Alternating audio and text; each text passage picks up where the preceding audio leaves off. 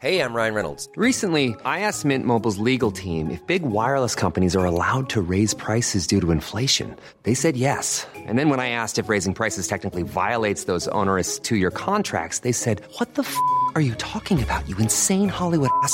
F- So to recap, we're cutting the price of Mint Unlimited from $30 a month to just $15 a month. Give it a try at mintmobile.com slash switch. $45 upfront for three months plus taxes and fees. Promo rate for new customers for limited time. Unlimited more than 40 gigabytes per month. Slows. Full terms at mintmobile.com.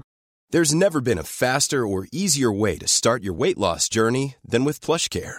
PlushCare accepts most insurance plans and gives you online access to board-certified physicians who can prescribe FDA-approved weight loss medications like Wigovi and Zepbound for those who qualify. Take charge of your health and speak with a board-certified physician about a weight loss plan that's right for you. Get started today at plushcare.com slash weight loss. That's plushcare.com slash weight loss. plushcare.com slash weight loss.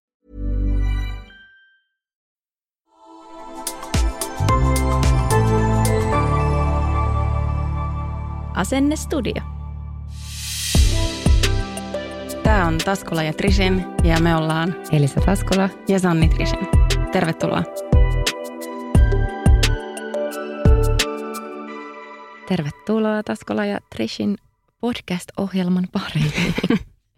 Ja tervetuloa tänne Elisa, kiva nähdä sua. Kiva nähdä Sanni. Me ei nähty koko viikon loppuna, vaikka oli Flow-festivaali. Ei, se oli tosi hämmentävää, että me ei nähty. Kyllä. Mutta tota, ää, mä oon täysin sellaisessa flown jälkeisessä euforiassa. Mä oikein lillun sellaisessa ihanassa rakkauden tunteessa. Mutta mitäs sä? No mitäs minä? Mä siis avasin tästä keskustelua. Nyt kun tämä jakso tulee ulos, niin tästä on tietenkin jo jonkin verran aikaa. Mutta mä ajattelin, että tästä on kiva puhua nyt, kun tämä on vielä tuoreena jotenkin mielessä. Mm. Niin avasin mun Instagramissa sitä semmoista kummallista oloa, mikä mulla on tullut Flow-festareilla tosi monena vuonna. Viime vuonna ei tullut ja silloin meillä oli hyvin erilaiset ö, float myös. Silloin Joo. mulla oli tommonen euforinen olo ja niinku kaikki oli vaan ihanaa ja sulla oli ollut ihan kauhea lauantai silloin. Joo. Mutta niin mä olin ehtinyt unohtaa sen, mutta tosi usein mulla tulee jossain vaiheessa. Ja mä, mä oon miettinyt, että onko se vaan ollut Flow-festareilla. Voi olla, että on ollut jollain muillakin festareilla, mutta etenkin siellä. Joo. Semmoinen ihan järkyttävä yksinäisyys jossain vaiheessa. Ja se, kun monet yritti sitten kysellä tästä, että, että niin, että johtuuko se siitä, että ei ole niin jotain omaa porukkaa tai hävittää ystävät. Ja mä olin silleen, että ei, kun sen takia se nimenomaan on niin outoa, koska mä oon mun parhaiden ystävien kanssa. Joo. Siinä ei niin kuin näennäisesti ole mitään syytä sille yksinäisyyden tunteelle. Okei. Okay. Onko se saanut yhtään kiinni, että mistä se tavallaan voisi johtua tai mistä se voisi tulla? Koska siis mäkin olen kyllä aikaisempina vuosina mm, kokenut nimenomaan flowssa sitä sellaista yksinäisyyden tunnetta. Tai sitä, että, että tai ylipäätään mä ehkä sellainen ihminen, että mä joukossa herkemmin koen yksinäisyyttä kuin mm. sitten oikeasti yksin ollessani. Ja tämä vuosi oli poikkeus siinä, että mulla ei tullut kertaakaan. että Mä olin nyt ensimmäistä kertaa siellä kaikki kolme päivää. Mä en ole ikinä ollut missään festareilla kolmea päivää. Ja Ai jaa. Joo, tämä oli mun elämäni. Okei. okay. Me ollaan oltu Ruisrockissa kerran, että tarkoituksena oli olla kolme päivää. Totta. Ei oltu. Viime vuonna oli tarkoitus olla kolme päivää, mutta sitten mä en tullut sunnuntaina ollenkaan, koska se lauantai oli niin kauhea. Totta. Mutta niin mulle ei tullut, ja sitten mä oon yrittänyt miettiä, että mikä tänä vuonna oli eri tavalla Mm. suhteessa niin kuin aiempiin vuosiin. Ja sitten mä luulen, että mun kohdalla se johtuu siitä, että mä yleensä poden ehkä yksinäisyyden tunnetta silloin, kun mä koen, että niin kuin sellaisella keskustelun tasolla, että käydään jotain keskusteluja ja sitten mä huomaan, että mä ajattelen jotenkin eri, Eri tavalla, tavalla. tai mä koen, että, että tässä mä en tule niin kuin ymmärretyksi itsenäni, niin mä koen sitä yksinäisyyttä silloin. Ja tuolla ne keskustelut ei ole koskaan niin syviä. Mm. Tiedätkö, se on sellainen, että, että ollaan tultu yhdessä kuuntelemaan musiikkia, kaikki on sellaisessa samassa, sellaisessa nyt pidetään hauskaa tyyppisessä Mm. fiiliksessä. Niin nyt yhtäkkiä mä en kokenutkaan sitä yksinäisyyttä ollenkaan. Ja sit Koska musta, sä olit samalla niin kuin itsekin tuossa sillä niin, mä, moodissa. mä olin itse siinä samassa Niin. tunnelmassa. Ja sitten ehkä se, että äh, kun mä miettinyt sitä, että johtuuko se myös siitä, että miten me suhtaudutaan siihen niin kuin yksinäisyyteen. Että onko se sellainen ainoa tavoite äh, jossain festareilla tai tuolla niin kuin kuulua joukkoon tai olla osa sitä porukkaa. Et mun mielestä oli tosi mielenkiintoinen, yksi mun ystävä laittoi flown jälkeen viesti, että me nähtiin vaan nopeasti siellä ja sitten se laittoi viestin, että hei, että minkälainen sun viikonloppu oli. Ja mä sanoin, että tosi, tosi ihana. Ja se sanoi, että, että mulla on ihan sama, että oli sellainen ulkopuolinen tarkkailijaolo, mutta viihdyin. Ja sitten mä olin silleen, että ah, toi on tavallaan niin kuin ihanaa, että vaikka sä tunnet itsesi ulkopuoliseksi tarkkailijaksi, ja se sanoi, että se oli paljon vaan niin kuin ollut jossain ennäs hiljaisissa nurkissa yksin ja niin kuin tarkkailuihmisiä, niin kuin papparainen, ja se, että se oli niin kuin ihanaa. Mm. Ja mä olin että mä en ole kuitenkaan ihan vielä tuolla, että mä suhtautuisin yksin olemiseen tai siihen ulkopuolisuuden tunteeseen niin neutraalisti, että mä voisin nauttia siitä. Mm. Mutta miten... No kun en mä oikein saanut kiinni sitten. Ja siis tämä oli hämmentävän yleinen tämä ilmiö, kun mä kysyin, että tunnistaako ihmiset tämän. Niin melkein tuhat ihmistä vastasi mulle, että tiedän mistä puhut. Mm. Mä en ollut ajatellut, että silloin kun mä avasin tämän keskustelun, että se on näin yleistä. Joo, siis mä, kun mä katoin sen sun kysymyksen, ja tiedätkö, kun itse on just niinku päinvastaisessa tunnetilassa, niin mä olin että voi ei, että miten, miten niinku susta on voinut tuntua siltä. Ja sitten ehkä kun mä muistin sen edellisen vuoden flown lauantai, kun me oltiin yhdessä, ja sitten mä olin, että miten sä oot päässyt tuohon tilanteeseen. Joo. Ja sitten mulla oli että, että kukaan ei varmaan voi samaistua tähän Elisan tunteeseen. Ja sitten mä olin silleen, ah vitsi, tämä on mielenkiintoista, että niin moni on mm-hmm. kokenut tämän. Ja oli ihana nähdä niitä kaikkia kommentteja ja, ja, ja minkälaisista syistä ihmiset on kokenut näin. Niinpä. Mä en vieläkään oikein tiedä, että mistä se sitten mun kohdalla johtuu loppujen lopuksi. Mutta mä aloin miettiä myös sitä, että onko se tällainen niin kuin introvertti, ekstrovertti asia, koska mä en tiedä, onko mä ikinä oikeasti kokenut yksinäisyyttä yksin ollessa. Siis se on ehkä hurja väite, mutta niin kuin mulla yksinäisyys liittyy just siihen, että mä oon jossain. Mitä enemmän siinä on ihmisiä, mm. sitä yksinäisemmäksi mä saatan tuntea itseni. Joo, mulla on vähän toi sama. Ja siellä sitä jengiä on niin paljon ja mä kuormitun tosi nopeasti tuollaisissa tilanteissa, vaikka mä olin nyt vaan, no okei, okay, kaksi päivää, mutta toisena päivänä vaan piipahdin niin kuin perheeni kesken siellä. Niin se oli vaan jotenkin liikaa. Ja sitten ehkä just toi, mitä sä sanoit, että kun ne keskustelut ei ole koskaan sellaisia, niin kuin, että ne on tosi pintapuolisia, mm. niin mä en niin kuin viihdy sellaisissa keskusteluissa. Joo. Että se ei niin kuin anna mulle mitään, se kuormittaa mua tosi paljon. Ja sitten kun niitä kohtaamisia on tosi paljon – että sä niinku kerta toisensa jälkeen näet jonkun ihmisiä, hei, miten menee, millainen flow, mitä te meinaatte mennä kuuntelee, mm. ah, onko se ollut kivaa. Ja sitten niinku, jotenkin ne samat keskustelut toistuu ja mä yritän etsiä sieltä jotain sellaista merkityksellisempää ja jotain sellaista ehkä, mitä mä oon joskus kokenut siellä. Mm. Ja pitää kiinni jostain sellaisesta niin kuin menneestä, Joo. mitä ei ole ollut enää pitkään aikaan. Ja sitten siitä tulee sellainen melankolinen olo, että – et Vitsi, niinku, että mä en enää jo... niinku ole tämä ihminen, mä en enää nauti tästä. Ja, ja sit, niin, en mä tiedä. Niin, että vähän niin kuin jonkun yhden ajanjakson päätös, niin. mistä ei ole ehkä ihan valmis luopumaan Joo. vielä. Mä ymmärrän ton kyllä tosi hyvin. Mutta sitten mä mietin, että ehkä se just, että minkä takia mä koin tämän flow niin ihanana, että mä olin jokaisena päivänä alusta loppuun koko ajan samojen ihmisten kanssa. Et perjantaina mä olin koko ajan samojen tyyppien kanssa ihan siitä lähtien, kun mä menin sisään siihen asti, että mä lähdin kotiin. Mm. Että et se sama porukka pysyi koko ajan ja mä näin itse asiassa tosi vähän niin kuin tuttuja. Tiedätkö sellaisia, kenet vaan tapaa ja sitten just vaihtaa, että miten flow Joo. on mennyt. Että sellaisia oli tosi vähän. Että se oli niin kuin ihana se saman porukan tunnelma koko ajan, niin kuin vanhoja ystäviä ja sitten iso porukka. Meitä oli perjantaina varmaan 15, me pysyttiin kaikki koko ajan yhdessä. Käytiin katsoa kaikki keikat yhdessä, syömässä yhdessä, chillattiin yhdessä. Ja sitten lauantaina sama juttu, että mä Joo. istuin, että siinä hopeateltan edessä on se sellainen pieni puistoalue. Joo. Niin lauantaina mä näin vaan kaksi keikkaa, karikoiran, pushatiin ja muuten me vaan istuttiin koko ilta siinä samassa paikassa. Joo. Ja tiedätkö, joskus saattaa jäädä sellainen, että, että okei, mua harmittaa, että tämä koko päivä meni tähän, että mä niin kuin, että en nähnyt juuri mitään keikkoja. Mutta siinä päivänä se ei haitannut yhtään, koska oli niin ihana vaan niin kuin jutella ihmisten kanssa. Ja siinä oli koko ajan ne samat tyypit. Että siinä pääsi tavallaan silti johonkin sellaiseen vähän parempaan keskusteluun kuin mitä siinä, että sä näet koko ajan u, niin kuin uusia ihmisiä. Joo. Sunnuntaina taas oli sellainen, että ähm, mun, niin kuin mä kadotin ne ihmiset, kenen kanssa mä menin. Ja se ihminen, kenen kanssa mä olisin halunnut olla, niin sen akku loppu. Ja sitten mulla oli vähän just se olo, että okei, nyt mä en löydä täältä niinku oikein sitä omaa paikkaa, missä mä viihdyn. Mm. Mutta se ei tuntunut musta epämukavalta, koska mä tiesin koko ajan, että mä voin valita sen, että mä lähden kotiin lauantainakin mä kävin kesken päivän kotona, kun mulla tuli sellainen olo, että okei, täällä on nyt vähän liikaa että ääniä, liika, liian kuuma, liikaa jotenkin kaikkea. Joo. Ja mun on pakko päästä hetkeksi kotiin. Mä menin jääkylmään suihkuun, olin ehkä tunnin kotona ja sitten menin takas. Siis toi olisi varmaan tehnyt mullekin hyvää, koska se oli just niin paljon se niin kuin kaikki se aistien niin kuin, kuormitus. Niin. Joo. Ja sitten kun on herkkä ihminen ja sitten mä mietin just sitä, että mä oon tosi niin kuin, helposti otan muiden ihmisten energioita, niin sitten jos siellä on niin kuin paljon jengiä, kenellä on tommonen olo. Joo. Et tosi moni kokee sitä yksinäisyyttä. Tosi moni on vähän silleen, että ah, täällä ei ole ihan sellainen kiva läm. Ja tosi moni sanoo itse asiassa, että siellä on kylmä tunnelma, minkä mä tietyllä tavalla niin kuin ymmärrän. Mä just mietin tota ja mä tajusin, että meissä ehkä on se ero, että mä en ole niin herkkä aistimaan tunnelmia ja energioita muuta kuin sen oman porukan kesken. Mm. Sitten kun mä oon niin kuin mun ihmisten kanssa, niin mä en tavallaan enää niin kuin reagoi siihen, mitä ympärillä tapahtuu. Mm. Tiedätkö, kun on vaikka ihmisiä, jotka saattaa sanoa, että mä en tykkää käydä vaikka sanotaan teatterissa, että mä, mä niin kuin vihaan sitä paikkaa. Mm. Mutta mulle on ihan sama, mihin mä meen, jos se porukka, jossa mä meen, on hyvä. Aa, Että mulle sillä ei ole niin kuin sillä tavalla merkitystä. Että sitten just mä mietin sitä, kun moni oli kommentoinut niihin, että, että flowssa on sellainen tietty tunnelma ja että sinne mennään jotenkin näyttäytymään ja, ja että ollaan niin kuin cooleja.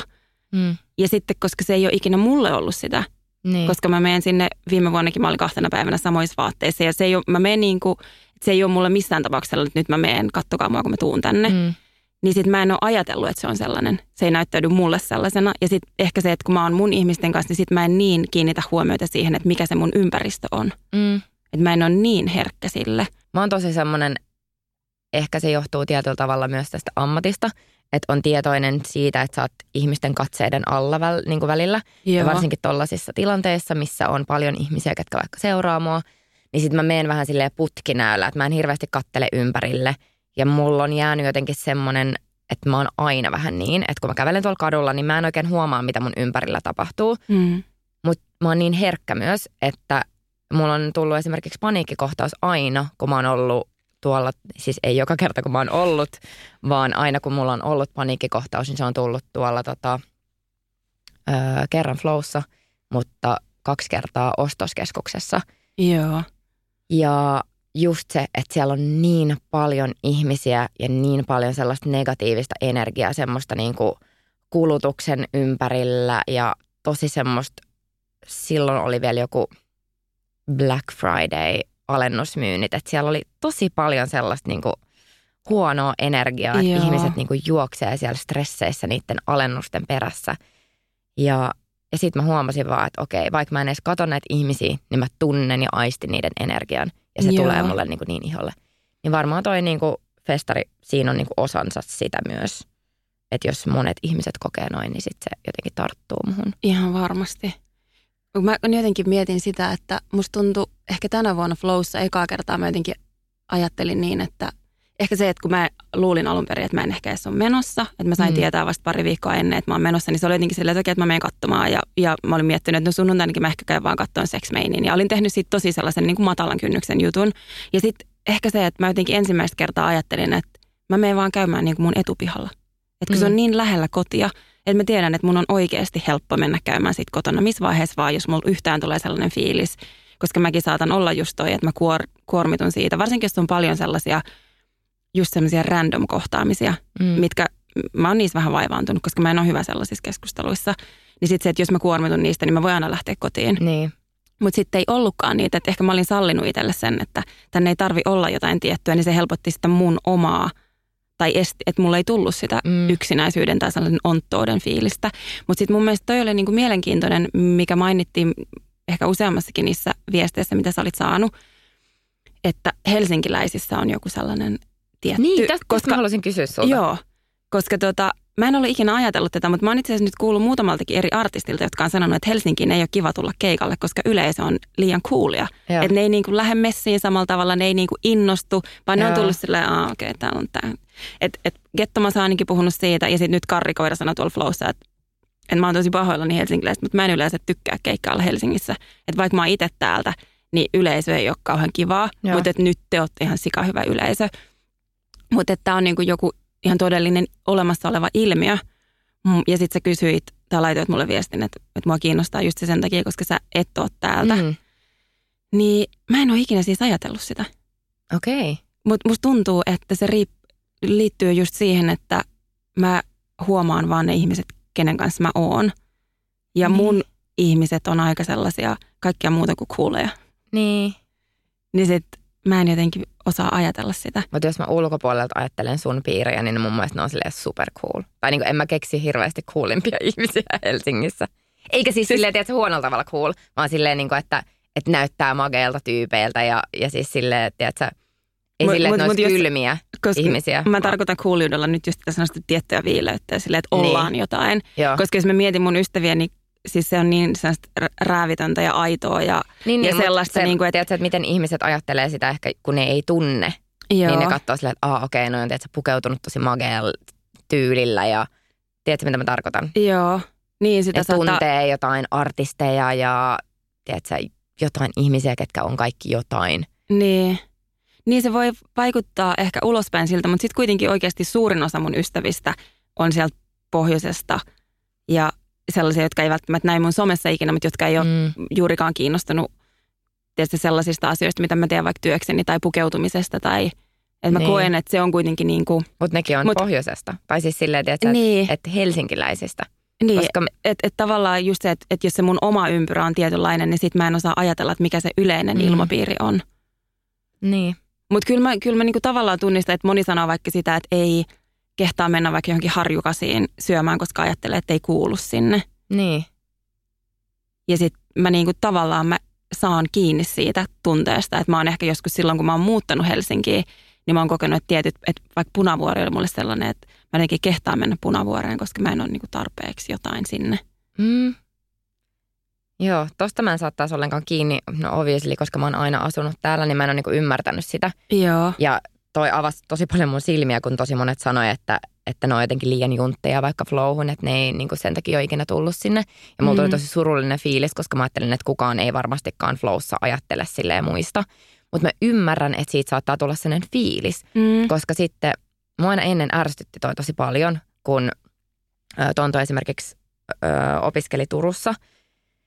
Ja sitten siellä oli paljon turkulaisia ja tamperilaisia, kehen me tutustuttiin ja, ja monet sitten sanoi sitä just, että, että kun helsinkiläiset on niin jotenkin semmoisia ylimielisiä Olevinaan. ja olevinaan ja, ja näin. Mm. Ja silloin mä aina niin loukkaannuin siitä tosi paljon, koska mä olin silleen, että eihän ole, että toi on niin tommonen stereotyyppinen juttu. Mm. Mutta mitä enemmän tutustuu niin kuin muualta oleviin, niin sen selkeämmäksi tulee ne asiat, mistä toi fiilis tulee. Mm. Ja nyt toisaalta kun mä mietin, niin kyllähän lähes kaikki mun niin kuin parhaimmat ystävät, Sua ja Sofia ja Krisua lukuun ottamatta, on jostain muualta kuin Helsingistä. Niin. Että kyllä mä ehkä koen, että mä viihdyn. Että siinä on ehkä joku tietty sellainen välittömyys, jota on mun mielestä enemmän ihmisissä, jotka tulee muualta kuin Helsingistä. Mutta mä en kuitenkaan ajattele sitä niin semmoisena välttämättä yleisenä ilmapiirinä enää. Ehkä se, että mä oon asunut täällä nyt jo kauan. Niin. Niin sitten on jotenkin tottunut siihen. Ja ehkä se on myös niin kuin osiltaan sitä, että ö, mä saan hyvin kiinni tuosta fiiliksestä silloin, kun mä oon nykissä, koska Mm. siellä ne on mun mielestä tosi cool, varsinkin sellaiset, ketkä on asunut siellä aina. Ja sitten mulla tulee sellainen olo, että jos mä fiilistelen tosi paljon, vaikka me ollaan jossain tyylin kattoterassilla, ja mä oon siellä, ei vitsi, että tällainen aurinkolasku ja tällainen view ja mitä hitsiä, täällä on ihan sika hyvää musiikkia ja mä oon niinku lapsenomaisen innoissani siitä. Ja sitten joku katsoo mua vähän silleen, okei, okay, Joo. että on silleen meille perustiistai.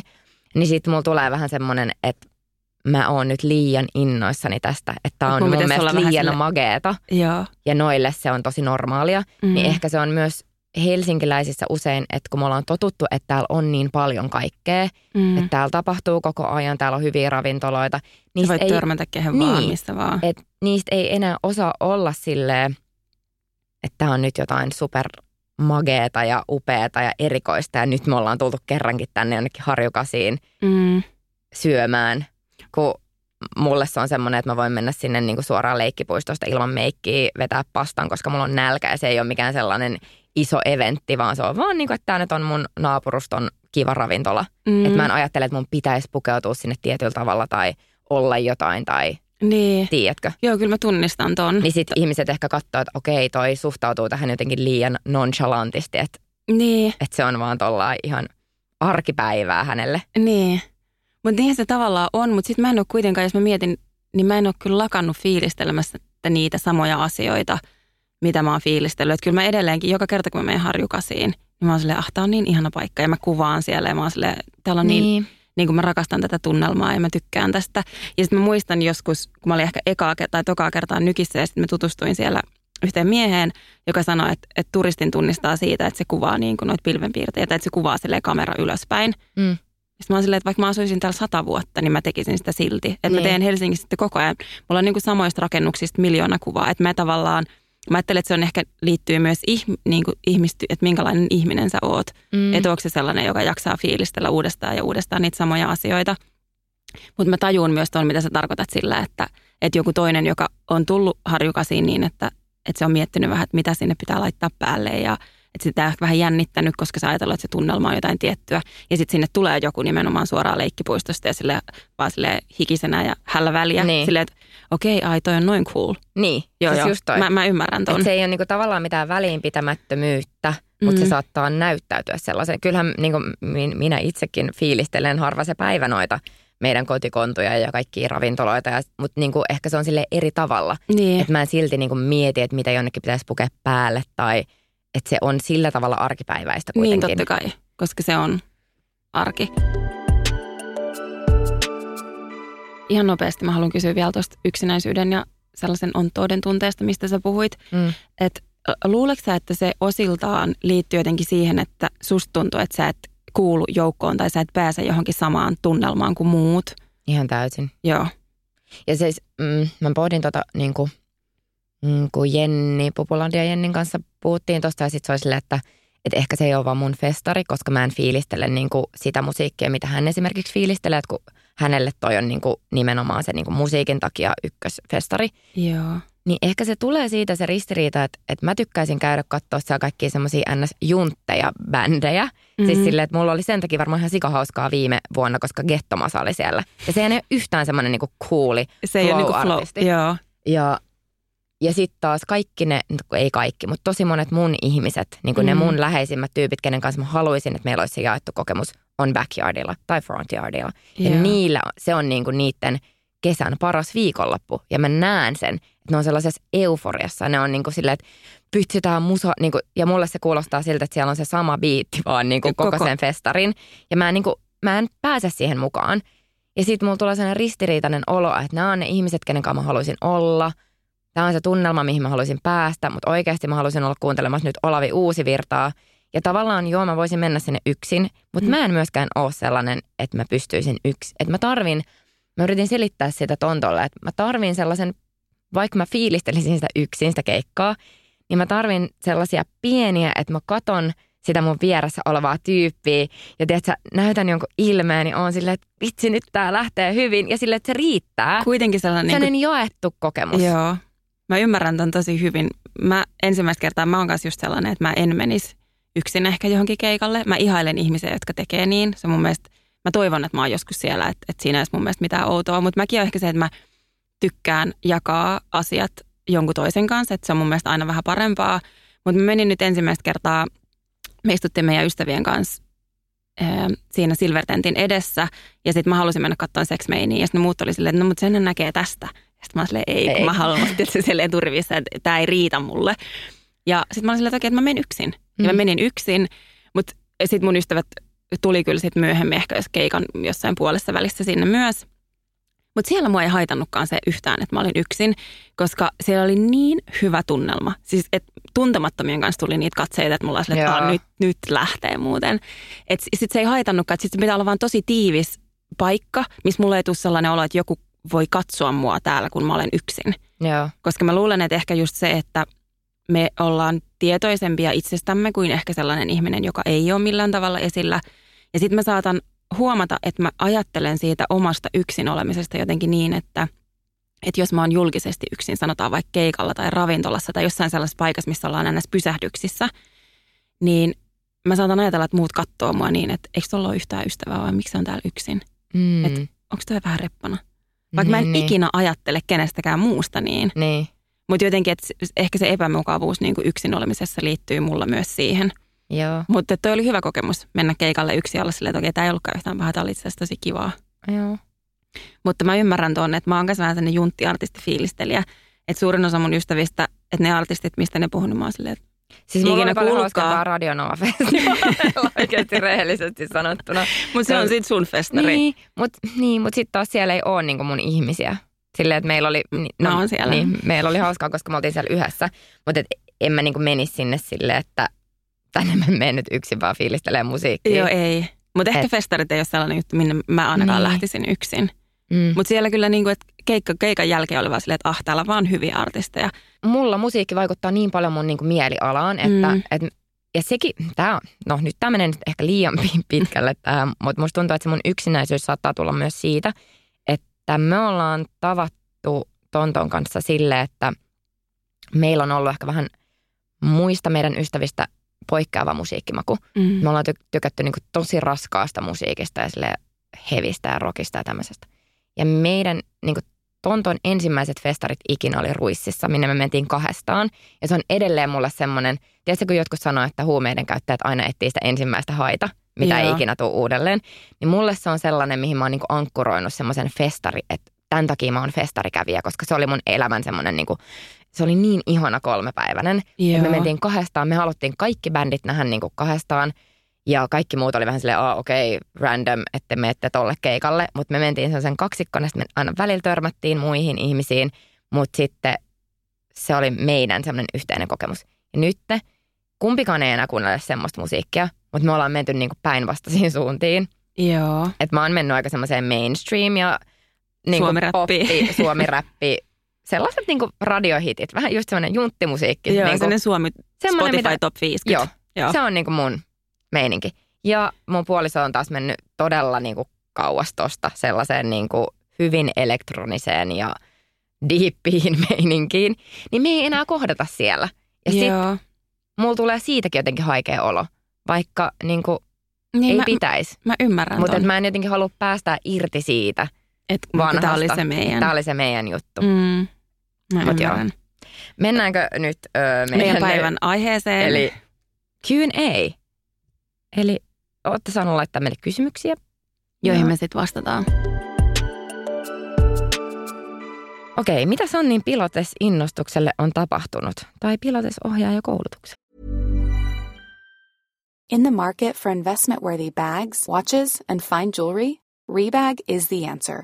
Rebag is a luxury resale platform where each piece is carefully inspected by experts to ensure quality and authenticity. Use Rebag to buy and sell finds from the world's top brands, including Louis Vuitton, Chanel, and Cartier. Head to Rebag.com and get up to 15% off your first purchase as a member with code REBAGNEW. Shop today at Rebag.com. That's R E B A G.com. And use promo code REBAGNEW for up to 15% off your first purchase as a member. I'm Sandra, and I'm just the professional your small business was looking for. But you didn't hire me because you didn't use LinkedIn jobs. LinkedIn has professionals you can't find anywhere else, including those who aren't actively looking for a new job but might be open to the perfect role, like me. In a given month, over 70% of LinkedIn users don't visit other leading job sites. So if you're not looking on LinkedIn, you'll miss out on great candidates like Sandra. Start hiring professionals like a professional. Post your free job on linkedin.com/people today. Hi, I'm Daniel, founder of Pretty Litter. Did you know cats tend to hide symptoms of sickness and pain? I learned this the hard way after losing my cat, Gingy. So I created Pretty Litter, a health monitoring litter that helps detect early signs of illness by changing colors, saving you money and potentially your cat's life. Pretty Litter is veterinarian developed, and it's the easiest way to keep tabs on your fur baby's health right at home. Go to prettylitter.com and use code ACAST for 20% off your first order and a free cat toy. Terms and conditions apply. See site for details. Tota, tätä on itse asiassa kysytty multa tosi paljon niin kuin koko tämän kesän aikana, koska mä varmaan päivitin tästä jossain vaiheessa tosi paljon ja innokkaasti siis, että ei mennyt varmaan päivääkään, etteikö olisi tullut jotain. Pilates-innostukselle ei varsinaisesti ole käynyt mitään, mutta me ollaan ehkä puhuttu joskus siitä, että, että mä oon huono niin kuin hajauttamaan mun innostusta ja mielenkiintoa. Sitten kun tämä podcast alkoi, niin mä huomasin, että kaikki mun energia lähti vähän niin kuin viemään tähän suuntaan.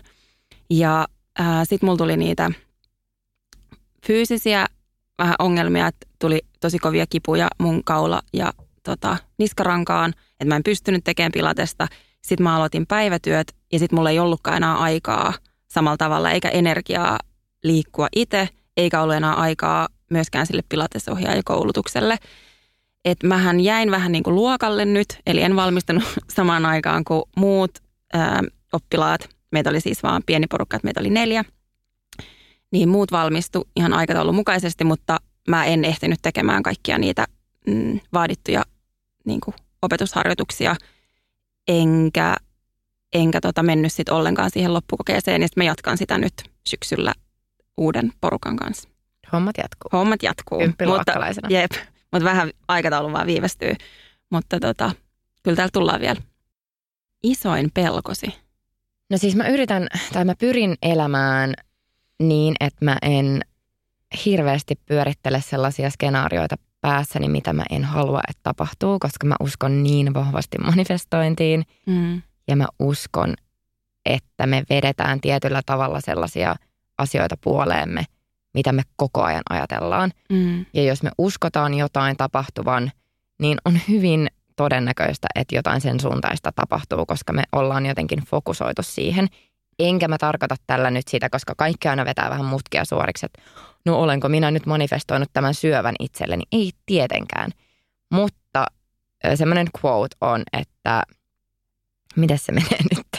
Et, Onko se joku pe- pelko on vähän niin kuin, että sä rukoilet asioita, mitä sä et halua, tapa- että tapahtuu Mm. niin mä uskon niin paljon siihen niin sanotun rukouksen voimaan, niin sit mä pyrin olemaan vaan ajattelematta tollaisia asioita. Joo, eli ei ole mitään. Ei ole niin mitään sellaisia hirveän tiedostettuja pelkoja. Joo. Mitä Mulla- sulla? Mullakaan ei varsinaisesti ole mitään sellaisia valtavia pelkoja, jotka, joita mä niinku miettisin, että mä pelkään jotain tapahtuvaksi. Mutta mä oon kyllä tajunnut, että, että mussa elää sellainen tosi voimakas epäonnistumisen pelko. Niinku tosi voimakas.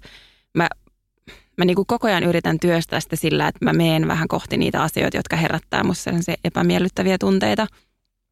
Mutta mä oon miettinyt tosi paljon sitä, että mä sain tosi hienon tilaisuuden ää, ja pääsin sellaiseen kirjoittajakouluun mukaan, jossa meitä ohjaa niin kuin valtavan taitava kirjoittaja, kirjailija.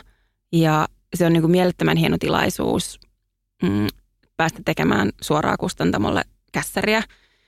Ja mä en oo, sitä on kestänyt nyt vuoden, ja mä en ole edistynyt yhtään sen kurssin aikana. Mä en ole palauttanut yhtäkään tekstiä sille ohjaajalle, koska mä pelkään niin paljon sitä, että kun mä palautan sen mun ensimmäisen tekstin, niin on silleen, että miksi me ollaan valittu tämä tyyppi tänne, että eihän se osaa kirjoittaa. Ja se, että mä oon koko elämäni ajatellut, että ei ole hirveästi asioita, missä mä olisin silleen tosi hyvä, mutta se kirjoittaminen on ollut mulle sellainen, että mä ajattelen, että tässä mä oon aika hyvä. Niin sitten mä pelkään, että jos mä edistän sitä asiaa ja mä saankin muilta sen tuomion, että sä et, sä et itse asiassa osaakaan kirjoittaa, niin mä pelkään, että se romuttaa mun ajatuksen musta itsestäni. Joten Mm. musta on niin kuin parempi olla tekemättä mitään. Ja sitten mä, mä sit, nyt mua vähän kuumotettiin tästä muutama viikko sitten. Mä sain vähän sellaisia viestejä, että nyt me toivottaisiin oikeasti, että, että me ei olla valittu sua tähän niin kuin turhan takia, että me toivottaisiin, että sä niin kuin tekisit. Ja sitten sit mä selitin tuon mun Kelan ja sitten mulle sanottiin, että niin, niin aivan, että sä ajattelet, että jos ei yritä, niin ei voi epäonnistua.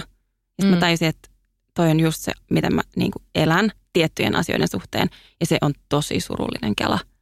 Ja mä tiedän, Mm. että jos mä en edistä tätä, niin se on sellainen asia, mitä mä kadun myöhemmin.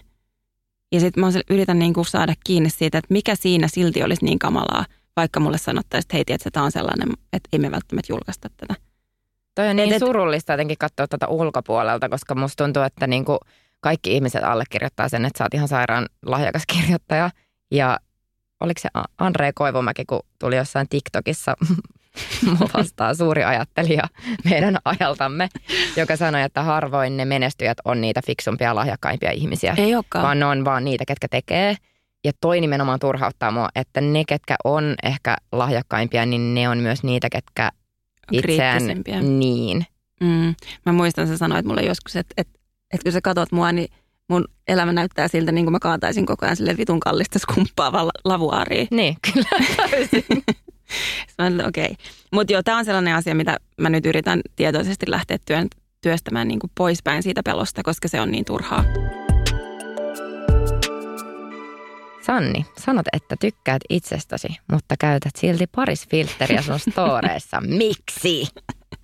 Tämä oli mun mielestä itse asiassa sika hyvä kysymys. Mä niinku melkein rakastin tätä kysymystä ja mä niinku odotan innolla, että mä saan vastata tähän. Tuota, ensinnäkin mä ajattelen, että se, että mä tykkään itsestäni, niin se menee tosi paljon syvemmälle kuin siihen, että miltä mä näytän. Ja vaikka mä sanoisin, että mä pidän siitä, miltä mä näytän, niin totta kai mullakin on sellaisia hetkiä, jolloin mä pidän siitä vähemmän. On hetkiä, kun mä oon todella tyytyväinen ja sitten on hetkiä, kun mä oon siitä epävarmempi. Mm, ja sitten mun iho on aina ollut mulle vähän sellainen, varmaan mun suurin epävarmuus. Että mulla on tosi isot ihohuokoset ja äh, mä huomaan, että monesti se ei niinku häiritse mua yleensä, kun mä katson peiliin, enkä mä mieti mun ihoa enkä ulkonäköä silloin, kun mä oon jossain. Että se ei, tavallaan se ei häiritse mua, mutta se saattaa häiritä mua niinku otetuissa valokuvissa. Ja sitten kun mä oon äh, sellainen esteettinen ihminen, että mulle on tosi tärkeää se, että mun valokuvissa on sellainen tietty rauha ja sellainen seesteisyys, että siinä kuvassa mikään ei saa häiritä mun silmää. Et sen pitää olla sellainen, sellainen niinku tasainen virta, niinku, tai se, se on niinku rauhoittava se kuva. Ja sitten jos on vaikka mun kasvoista joku kuva ja mä näen sieltä vaan ne ihohuokoset, niin se kuva ei tunnu mulle rauhalliselta. Niin mä mm. saatan laittaa siihen sen parisfilterin, jolla mä saan siihen sen, että okei, nyt ne ihohuokoset ei ole ne, mitkä ainoa asia, mitä mä näen tästä kuvasta. Mutta mä ajattelen, että se ei liity siihen, että tykkääkö mä itsestäni vai en. Vaan se liittyy siihen mun sellaiseen esteettisen silmään, että minkälaisen kuvan mä haluan laittaa johonkin. Mm. Että mä niinku, vaikka mä tiedän, että ehkä se ei ole hyvä juttu ja mun pitäisi vaikka aina mainita siitä, että tässä on muuten parisfiltteri, tämä on se todellinen totuus ja tämä on se oikea kuva. Mutta sitten mä ajattelen, että se, se ei ole kuitenkaan sellainen asia, että mä jotenkin yrittäisin muuttaa niin mun kasvojen luustoa tai suurentaa mun silmiä tai mä tykkään siitä, mun, miltä mun kasvot näyttää. Mutta valokuvissa ne isot ihohuokoset saattaa häiritä mua ja sitten se tuntuu helpommalta laittaa siihen se filtteri. Mutta se mm. ei liity siihen, että enkä mä tykkäisi tästä mähän käytän myös parisfiltteriä. Ja musta tuntuu, että se ongelma on ehkä vähän se sama, mitä ollaan puhuttu näistä in-studio-klipeistä tai siitä, kun sä kuulet sun äänen ekan kerran. Se kestää vähän tottua siihen, mm. koska eihän me niinku katsota itseämme peilistä tai nauhalta, kun me puhutaan. Tai niinku, mm. että, että se on sellainen uusi, mihin pitää vähän totuttaa itseänä. Ja silloin, kun mä oon esimerkiksi alkanut tekemään storeja niin, että mä puhun kameralle, mm. niin se on ollut ihan sairaan pelottavaa. Se on ollut Joo. jotenkin, sä laitat siinä itsesi ihan eri tavalla alttiiksi arvostelulle kuin mm. silloin, jos sä vaan kirjoitat blogia. Ja mä aina ajattelin, että mun blogia ihmiset seuraa ennen kaikkea mun niin kuin, ajatusten takia. Joo. Ehkä tää oli naivia, mutta mä ajattelin, niin kuin, että se on se juttu. Ja sitten siellä nyt on vaan jotain kuvia, koska mun mielestä se on aina henkilökohtaisempaa, kun sä näet, että minkä näköinen ihminen siellä niin kuin, takana on.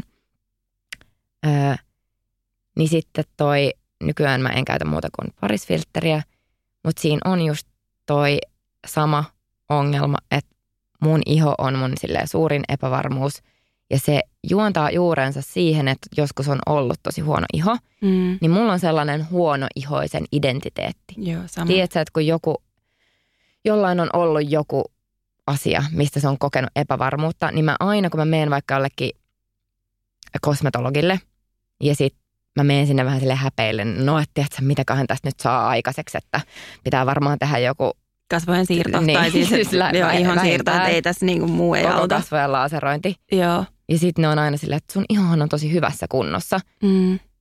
Ja mulla tulee sellainen fiilis, että miksi noin valehtelee mulle. Joo, siis. Et koska sehän ei voi pitää paikkansa. Joo. Ja sitten jos mä katson siellä vaikka peiliin, ja että mulla tulee vähän niin yllätyksenä, että niin joo, se ei olekaan täynnä semmoisia niin kuin isoja finnejä. Joo. Mm, en tiedä. Mä ajattelen myös, että me usein itse ollaan paljon kriittisempiä meidän niin tollasista asioista. Ja sitten kun mm. se, eh, ehkä se, että jos se pihvi olisi se, että mä esittelisin jotain mun ihonhoitorutiinia, sellaisissa mä yleensä niin kuin, en, niin, että mm. mä, mä en laita mm. sitä. Tai jos mä näytän vaikka, että iho ennen meikkää meikillä tai jotain tämmöistä. Mutta jos mä kerron jostain täysin erilaisesta asiasta mun ajatuksen virtaa, niin silloin se, niin kuin, se pointti ei ole mun vaikka ihossa. Joo. Niin, niin silloin sä haluat vaan huomion tavallaan pois, pois siitä. siitä. Joo. Ja kun kukaan muu ei varmaan kiinnitä siihen huomiota kuin itse. Niin. Mutta sitten mulla se on se, että mulla saattaisi jäädä se story julkaisematta, Joo. jos mä en laittaisi sitä. Mm. Ja sitten se saattaa olla sellainen asia, mikä resonoi moneen ihmiseen ja ne laittaa siitä paljon viestejä, että hei ihana kun avasit tätä ajatusta ja Joo. Niin kuin, että Ymmärrät sä? Joo, ymmärrän niin kuin... täysin. Ja sitten musta tuntuu, että se voi liittyä myös siihen, että on kuitenkin, että ymmärtää, että täällä on aika iso yleisö ja sitten sitä omaa, niin kuin omasta olemuksestaan ja ulkonäöstä on tietoisempi, koska on joutunut alttiiksi myös sille kritiikille. Niin sitten se on joskus myös vähän sitä niin kuin itsensä säästämistä, että jos mä haluan laittaa jonkun ajatuksen ulos ja mun ulkonäkö ei ole siinä se juttu, Ja se jäisi laittamatta nimenomaan just sen takia, että mä oon silleen, että, että mun ihohuokaset näyttää niin että se peukalon pää kokoisilta, että en mä voi laittaa tällaista. Mm. Ja silleen, sen sijaan, mutta mä haluaisin kyllä päästä siihen, että mä ajattelisin, että no mutta ihan sama. Mm. Että et mä en niin kuin ihan kuitenkaan ole vielä siellä, että, että miksi mä tarvin sen parisfilterin. Mm. Niin kuin, että mä haluaisin päästä sinne, että mä en tarvi sitä. Enkä mä sitä ihan joka ikinen kerta teekään, mutta suurimman osan kerroista kyllä. Ja sitten kun sä sanoit tuosta, että jos sä teet jonkun ihonhoitoyhteistyön tai jonkun tällaisen, niin mähän nykyään siis kieltäydyn niistä aina siksi, että mulla on niin huono iho. Että en mä voi tehdä mitään sellaista, että ei kukaan ostaisi niitä, jos mä teen Mm. sen. Mm, ja, ja just, että jos mä menen yhteistyönä johonkin kosmetologille tai johonkin, niin mua hävettää ihan sikana mennä sinne. Ja sitten mä oon silleen, että tälle te ette voi kyllä tehdä yhtään mitään. Ja mä oon tosi pahoillani. Joo. Että se on, elää niin kuin jotenkin tosi syvässä. Mutta se on jännä, että mä en niin kuin ajattele sitä kuitenkaan koskaan, kun mä lähden johonkin tai mä oon ihmisten kanssa. Tai kun mä katson Mm. peiliin. Että se tulee yleensä vaan niin kuin esille silloin, kun mä tiedän, että se on valokuva, jonka näkee jotkut muut ihmiset, jotka ei ole mun kanssa livenä tässä. Koska sitten ihmiset, jotka on samassa tilassa mun kanssa, niin mä ajattelen, että ei niitä kiinnosta se, miltä mä näytän. Koska Niin. ne näkee sen, kuka mä oon. Mutta Niin. sitten joskus, kun sä oot esillä somessa, niin sä oot silleen, että ihmiset ei näe mua kokonaan. Että ne näkee vaan tämän niin kuin ulkokuoren.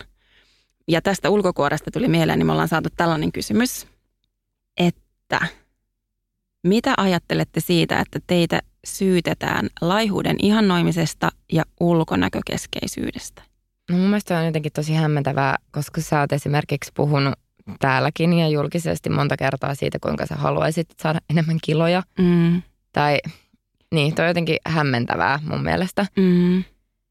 Ja sitten ehkä mä mietin, että mä oon kuitenkin ollut ehkä se tyyppi, joka on julkisesti vaikka iloinut siitä, jos mä oon saanut kerättyä lisää kiloja. Mä oon puhunut siitä, että, että mua usein viehättää tai sellaiset kehot, missä on niin kuin pyöreyttä. Mm. Ja mä oon niin haaveillut sellaisesta, vaikka on hyväksynyt sen, kuka on, että okei mä nyt oon tämän kokonen. Mutta se ei ole se, mitä mä oon niin jotenkin tavoitellut tai halunnut. Että mä en tiedä, liittyykö tämä siihen, että koska me ollaan sen kokoisia kuin me ollaan, niin ajatellaan, että, että noi on tavoitellut ton ja toi on se niin kuin, mitä me ihannoidaan kaikissa muissakin tai mi- mikä on jotenkin se, Mm. Tämä on jotenkin sellainen aihe, että mä en hirveän paljon tykkää puhua tästä, koska musta tuntuu, että tässä pitää olla ihon sika kieli keskellä suuta.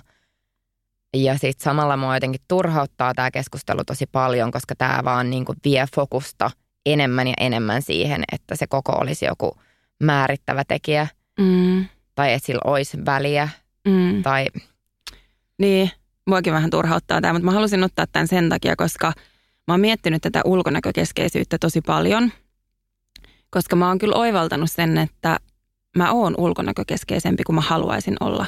Tai ulkonäkökeskeisempi kuin mä oon ollut vaikka viisi vuotta sitten. Ja se suunta vähän harmittaa mua. Et mä en tiedä, liittyykö se ikääntymiseen vai liittyykö se tähän työhön, mitä me tehdään, vai liittyykö se siihen, että nykyään kaikki kauneustoimenpiteet on niin yleisiä, että, että on vähän sama, että mä saatan tuntea itseni vanhemmaksi yhtäkkiä jossain sellaisessa seurassa, missä mä tiedän, että okei, kaikilla näillä muilla on botoksia niiden otsassa ja ne näyttää niin freeseiltä ja nuorilta. Ja mä tunnen itseni yhtäkkiä vähän semmoista nuhjuseksi.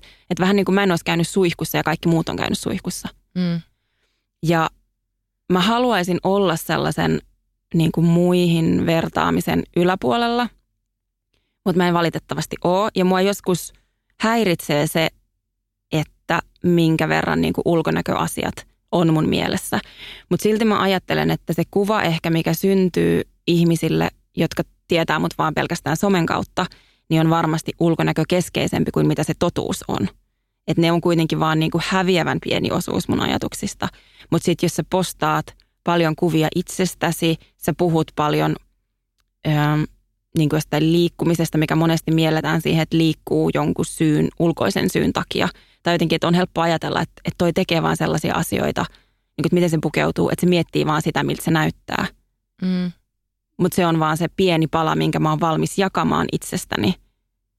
Koska siihen osuva kritiikki ei tunnu musta niin pahalta kuin se niin kuin muuhun, mun persoonaan menevä kritiikki. Mä oon siis miettinyt paljon tätä ulkonäköasiaa myös.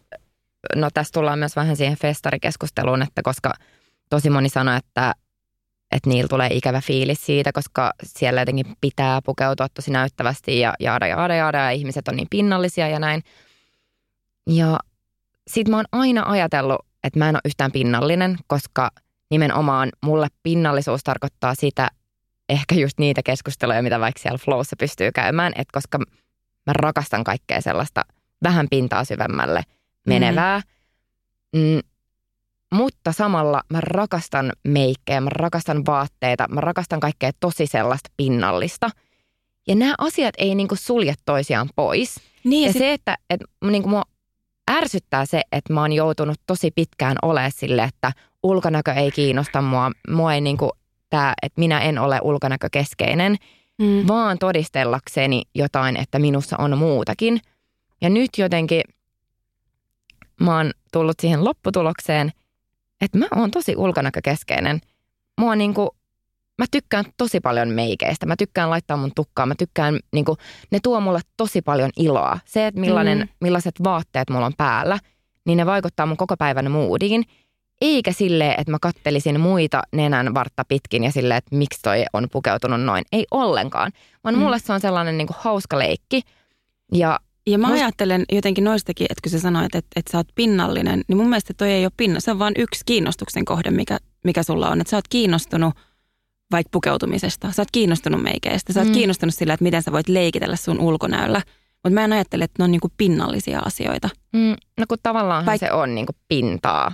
Niin, Siis sille, että- mutta sekin pinnallisuus ja kiinno- niin. pinta on, mä ajattelen ne kuitenkin jotenkin mielen eri tavalla. joo. Että eh, et, tavallaan musta se haitallisuus tulee just siinä, että jos me mielletään ne asiat jotenkin pinnallisiksi. Mutta siis mua harmittaa se, että mä oon itse niin kauan jotenkin toistanut sitä narratiivia, että ulkonäkö, se, että keskittyy ulkonäköön, tarkoittaa mitään muuta kuin sitä, että sä tykkäät niistä asioista. Tiedätkö, että, että mä oon tajunnut vasta ihan lähiaikoina, että kuinka naisvihamielistä tollainen ajattelu on Jep, ja kuinka me toiset naiset niin kuin alleviivataan sitä. jep. Että niin kuin, et miksi mullakin on ollut niin hirveä tarve todistella, että en minä ole ulkonäkökeskeinen, ulkonäöllä ei ole mitään merkitystä, koska kyllä sillä on mulle merkitystä. Ja se... tuossa on ehkä just se, että sillä ulkonäöllä on merkitystä itselle, mutta muiden, ul... niin kuin, että muiden ulkonäöllä ei ole niin. merkitystä. Just näin. Jep. Että kun musta tuntuu, että moni ajattelee niin, että jos sä itse oot sellainen, että sä mietit, mitä sä puet, sä mietit, miltä sä näytät, sä tykkäät jotenkin siitä, niin sit sä oot sellainen ihminen, joka odottaa sitä samaa muilta tai katsoo sille, että anteeksi, mitä sulla on päällä tai miten sä näytät tolta. Kun muiden ulkona, se ei kiinnosta mua yhtään, Jep. vaikka mä tykkään pitää Mä niin saatan kuin, inspiroitua muiden ulkonäöstä ja mä saatan Joo. niin kuin, olla sillä, että wow, mikä tyyli ja niin kuin mä sain tuosta iloa mun päivään. Mutta mä en ikinä ole silleen, että mitä toi on laittanut päälle. jep, Tai niin kuin, että, että se on mulle ihan tosi vieras ajatus. jep. Tai sitten jos mä mietin vaikka meidän keskusteluja, niin me ei ikinä puhuta silti vaatteista, Ei. ulkonäöstä. Et, et ne ei ole niinku sellaisia asioita, mitä, mitä, mikä, mikä mua kiinnostaisi niinku keskustella Se jossain. totta, se on totta. Niinku, et ei koskaan. Että kyllä me saatetaan joskus silleen, että hei, mitä sä kellasit laittaa huomenna, jos et laita niitä, niin saanko lainata sun tätä ja tätä. Mutta mä oon lähinnä se se on lainaaja. ehkä silleen suurinta. Jep. Että on nyt niinku eniten ulkonäköä, mitä me ollaan ikinä puhuttu niin meidän podcastissa. Summa summarum se, että se miltä sä näytät ei kerro mitään muuta kuin sen, miltä sä näytät. Niin. Että se ei kerro susta mitään. Mutta tästä mulla tuli mieleen, meillä on kysytty, että niin mikä on sellainen ajatuskella, ennakkoluulo tai ajattelumalli, joka välillä pyörii päässä ja hävettää. Niin vaikka mä pidin tämän äskeisen paasauksen, niin nimenomaan toi on se, mikä mua hävettää, että mä saatan silloin, jos joku on todella vaikka meikattu ja sellainen, että siinä on, niinku, on tekotukkaa ja isot ripset ja huulitäytteet ja niin kuin, että, että siihen on selkeästi laitettu niin kuin tosi paljon jotenkin häivyt, no en mä sano häivyttääkseen sitä, että mi, miltä sä näytät oikeasti, mutta tavallaan Mm. niin kuin mulla tulee sellainen, että toi on vähän tommonen fasaadi, mistä mä itse myös nautin. Mä tykkään siitä, että mä voin näyttää erilaiselta eri päivinä, mutta mä saan itseni kiinni siitä, että mä tuomitsen välillä sellaisia ihmisiä ennen kuin mä tutustun heihin ajattelemalla, että okei, meillä ei varmaan ole mitään yhteistä puhuttavaa. Mikä on ihan super ärsyttävää, koska niin kuin joku voisi ajatella minusta ihan samalla tavalla. Mm. Mutta niin kuin silti mä saatan tehdä tommosen judgmentin jostain muusta. Joo, mäkin kyllä vähän mietin just tätä samaa, koska tuli myös sellainen kysymys, missä oli, että tuomitsetko herkästi muita ihmisiä niin kuin ennakkoluulojen perusteella. Mm. Ja sitten mä ajattelin ensin, että no mä en kyllä ikinä tuomitse ketään, tai että on niin kuin maailman vähiten tuomitseva ihminen, vaan aina niin kuin jotenkin, ehkä koska mulla on sellainen loputon ymmärrys itseäni ja omia sekoiliani kohtaan, niin sitten mm. mä toteutan sitä samaa myös muihin. Mutta sitten sit mun päähän tuli just ensimmäisen just se, mutta et silti mä saatan ajatella niin kuin sen tietyn näköisistä naisista tietyllä tavalla ja olettaa, että ne on jotain tiettyä. Ja mä olin, että mistä tämä tulee, koska mä en ole varma, onko mä ikinä silti tavannut sellaista naista, joka, josta mä olisin ollut silleen, hei toi oli muuten just sellainen kuin mä ajattelinkin. Niin. Vaan ne on aina ollut jotain muuta kuin mitä mä ajattelin, että ne on. Niin miksi se elää niin syvässä mussa se joku ajatus siitä? Mutta kun Ja se on tulee ihan perseestä. sieltä niin kuin naisvihamielisistä rakenteista, se Niin. ei ole vaan niin kuin meidän kahden ongelma. Ja, ja musta tuntuu, että me ollaan tosi aktiivisesti menty myös noita niin kuin ennakkoluuloja kohti itse. Jep. Ja että et mä rakastan sitä, kun mä saan itseni kiinni jostain silleen, että vitsi mä olin taas väärässä. Joo. Koska se on maailman mä oon, ihanin tunne. niin kuin ainahan mä oon väärässä, jos mä ajattelen noin. Joo. Niin sit jokainen tällainen hetki murentaa niitä mun sellaisia tosi pinttyneitä ja kamalia ajatusmalleja. Eli parempaan suuntaan mennään. Joo. Ja sitten seuraava kysymys. Mikä on pahin epävarmuutesi? Ehdottomasti mun yleistieto. Mun yleistietohan on sille neljävuotiaan tasolla. Mä en tiedä, Onko? tiesit sä tätä? Mutta kun sä oot sellainen, ää, mitä, ku, mistä mä oon taas kateellinen, sä muistat kaikkien leffojen nimet, sä muistat biisien nimet, sä muistat mikä muista. artistit. Sulla on koko ajan jotain, että hei mä katsoin muuten tämän ja sitten tämä ja tämä tyyppi sanoi näin ja sitten mä luin tämän ja se sanoi näin. Ja mä oon sellainen, että kun mä katson jonkun leffan, mä unohan sen nimen saman tien. Mä en muista enää ketä siinä näytteli. Mä en muista Ei siis sama. mitään tollasia. En mäkään muista. Ja siis jatkuvasti ystäväni Sadun kanssa käymme tällaisia keskustelua jostain leffasta, mikä me ollaan nähty joskus kaksi vuotta sitten. Ja hän on sille muistat sä siinä vaiheessa, kun se sanoo näin, ja sitten se vastaa tälle. Ja mä olin silleen, mikä leffa toi oli? Ja sitten se saattaa Joo. kertoa sen koko juonen, ja mä olin silleen, mä en muista, että mä olisin nähnyt tämmöistä elokuvaa. Että mulla on, niinku, mulla on tosi huono muisti. Joo. Mutta totta kai saattaa jotain tämmöisiä random asioita muistaa jostain syystä. Mutta Joo. mut mitään semmoisia, niinku, mi- mitä oikeasti pitäisi tietää. Et mä aina niinku, pelkään, että mä oon jossain illanvietossa ja joku on silleen, voidaanko pelaa trivial pursuittiin. Ai, mä rakastan sitä. Ja sitten niin kuin kaikille selvii, että mä oon täysin idiootti. Oikeesti. Joo. Musta tuntuu, mä, mä oon jotenkin ajatellut, että säkin olisit hyvä Trivial Pursuitista. Ei. Mähän on siis- sellainen, joka yleensä ehdottaa sen Ai. pelaamista. Mutta joo, toi on ehkä mun semmoinen, ja sitten toinen sellainen niin kuin julkinen puhuminen.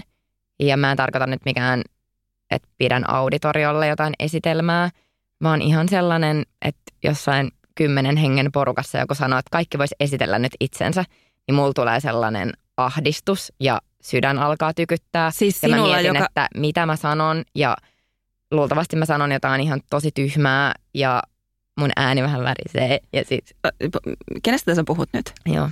Koska siis That's tämän, tämän sano, kommentin sanoi siis ihminen, joka meitä oli ehkä 15 naista, sellaista tosi ihanaa, isoa persoonaa, kova äänistä naista.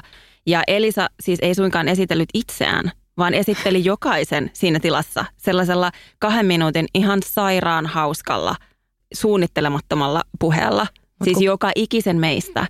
Ja siinä ei ollut niinku häivääkään jännityksestä. Mutta Et- tunnen kaikki teidät. Se on, niinku, se on ehkä se ero, että sitten, tai to, tuossa tullaan ehkä siihen mun epävarmuuteen, että silloin jos mä ajattelen, että Nämä ihmiset pitää mua jo hauskana. joo, tai ei välttämättä edes sitä, vaan että nämä ihmiset haluaa mulle hyvää. Nämä haluaa, että mä onnistun ja yleensähän se on aina toi. Se on niinku kaikissa, kaikkihan haluaa, Mm. mutta sitten kun sä tunnet ne ihmiset, niin sä tiedät sen. Ja sitten jos mulla on sellainen olo, että nyt joku haluaa, että mä mogaan, joku, joku niinku, kaikki ei ole mun puolella, kaikki ei halua mulle nyt niinku hyvää, Joo, niin sitten se ahdistaa tosi paljon. joo. Sitten mennäänkö seuraavaan Mutta mikä oli sun epävarmuus? Ai mun epävarmuus. Öö, mä, tää nyt ehkä kertoo taas siitä, että Ei olen, oo. ol, ei, ei vaan, että mä oon ulkonäkökeskeinen, koska mä mietin heti ulkonäön kautta Mm. näitä epävarmuuksia. Ehkä se, että mä oon päässyt itteni kanssa sellaiseen paikkaan, että mä oon niinku suht sujut sen kanssa, että kuka mä oon. Mm, niin sieltä mulle ei tullut niin heti mieleen, mutta mun iho on yksi, mistä me puhuttiin jo aikaisemmin. Ja sitten toinen, mun tissit. Sun tissit, Joo. mitkä on silleen sairaan hyvät.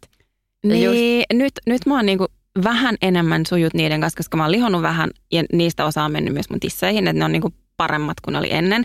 Mutta mä ymmärsin, että tämä tulee siitä, että mä oon ollut todella, todella tyytyväinen mun tisseihin ennen lasta. Ja mä vertaan aina niihin. Mä mm. ajatellut, että aha, mutta kun mulla oli ne ja nämä on siihen verrattuna, nyt nämä on niinku huonommat. Että ne on sellainen, mitä mä mietin. Mutta mä yritän päästä sen yli ja mä huomaan, että mä oon mennyt jo vähän sille steppejä eteenpäin.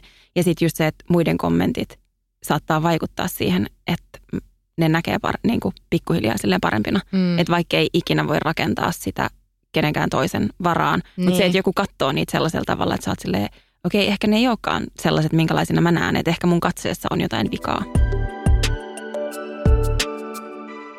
Elisa, ärsyttääkö koskaan, kun Sanni puhuu päälle tai kun Sanni ei anna sun puhua loppuun?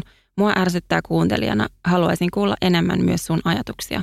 Ja mä oon saanut vähän vastaavan kysymyksen, mutta toisinpäin. Joo.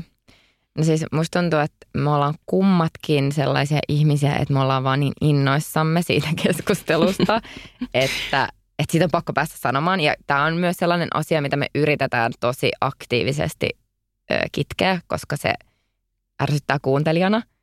Mutta sitten kun mä tiedän, että se ei tule mistään pahantahtoisesta paikasta, se ei tule sille, että Sanni, Sanni ajattelee, että sillä olisi joku parempi kela tähän, vaan se on vaan silleen, että mä, se on vaan meidän luonteessa joku semmoinen, että niin, niin, niin, nyt mä aloin miettiä tässä näin. Ja sitten mä tajun sen aina siinä vaiheessa, kun mä alan puhua päälle, että sille, sille ei, sakeli. Jep. Ja on, niin kuin ehdottomasti on ollut jotain sellaisia hetkiä, että mä oon ärsyttänyt, jos se on ollut silleen, että mulla on ollut joku ajatus ja sitten mä oon päässyt vasta siihen alkuun ja sitten sä vähän sanot sen niin kuin, sä, lopputuleman, mihin mulla olisi ollut sille pidempi reitti mennä. Ja sitten mä oon että no nyt siinä ei oikein enää ole järkeä käydä tämä loppuun. Mutta ne on aika harvoissa kuitenkin niin Joo. Niin nämä kerrat. Ja siis mm, mulla kanssa just toi sama, että me ollaan keskustelijoina sellaisia, että me ollaan niin innoissamme ja molemmat varmaan kokee, että, että on niin paljon sanottavaa, mm. että me, meidän keskustelu varmaan silloin, kun me ollaan yhdessä jossain, niin on sellaista, että puhutaan päälle ja, ja ikinä se ei ole ärsyttänyt mua niin kuin meidän normaalikeskusteluissa, mm. koska mä en kelaa sitä. Mutta sitten kun sitä on joutunut kuuntelemaan – niin on silleen, että okei, kuuntelijana tämä on vähän ärsyttävää. Että Elisa on just menossa johonkin pointtiin ja mä keskeytän. Ja sitten se jää joko silleen, että mä itse arvailen, mitä sä oot sanomassa, tai mä sanon nimenomaan sen lopputuleman, mihin sä olisit halunnut itse päästä. Tai sitten niin, että mä keskeytän sut ja sitten se sun tarina jää kokonaan kesken. Mä alan kertoa jotain toista juttua. ja sitten vitsi, muuten nyt toi Elisa juttu jäi kokonaan sanomatta. Niin kyllä mä oon ollut, että se on ollut mulle tosi vaikeaa, että mä en ole ehkä tajunnut sitä, että mä oon niin sellainen paha keskeyttäjä, että mä oon tiennyt, että mä oon malttamaton. Mutta mä oon ajatellut, että mä oon sellainen tosi innokas kuuntelija, että mä oon vaan koko ajan messissä, tosi messissä. Että mm. se on niin kuin sellainen aktiivinen se keskustelu.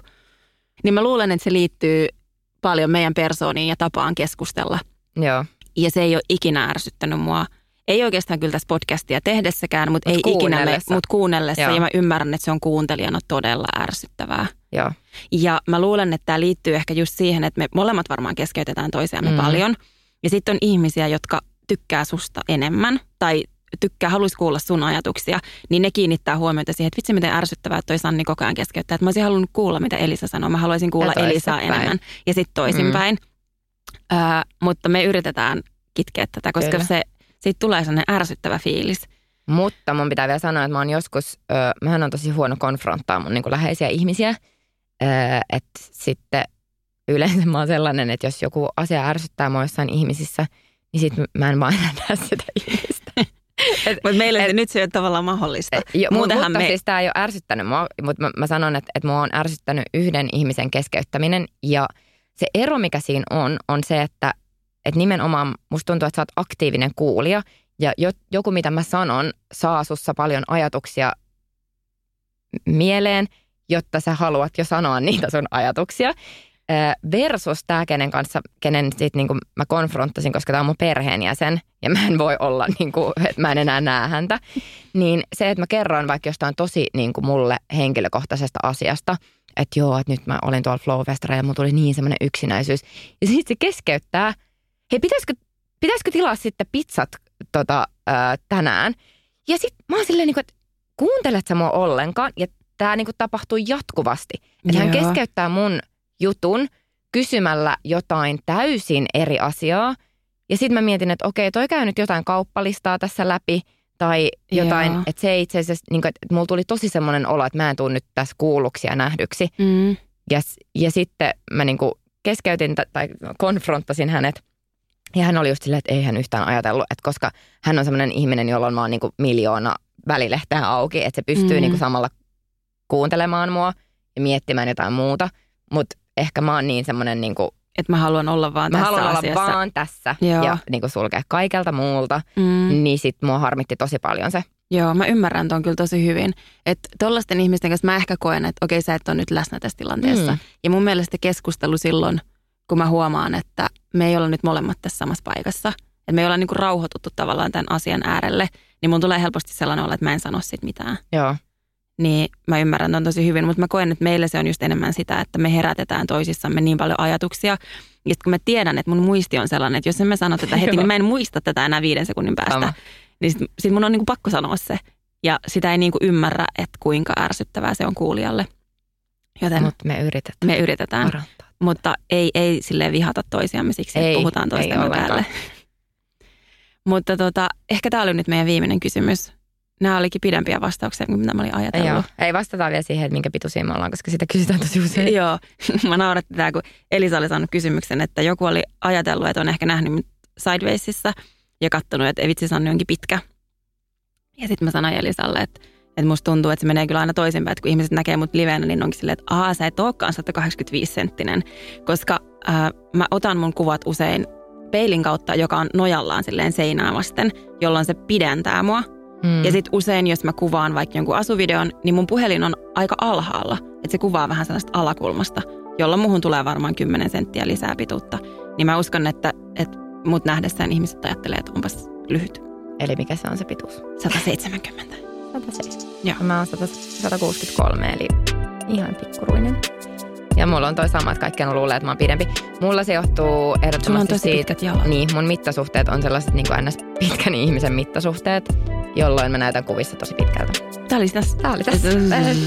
Ensi viikolla puhutaan ikääntymisestä. Yes. Ensi viikkoon. Kiitos kun olitte. Moikka.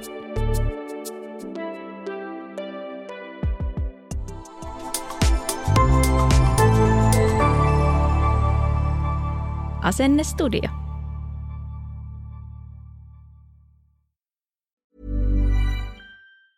Hey, it's Danny Pellegrino from Everything Iconic. Ready to upgrade your style game without blowing your budget? Check out Quince. They've got all the good stuff shirts and polos, activewear, and fine leather goods, all at 50 to 80% less than other high end brands. And the best part?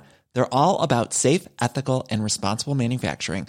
Get that luxury vibe without the luxury price tag. Hit up quince.com slash upgrade for free shipping and 365 day returns on your next order. That's quince.com slash upgrade.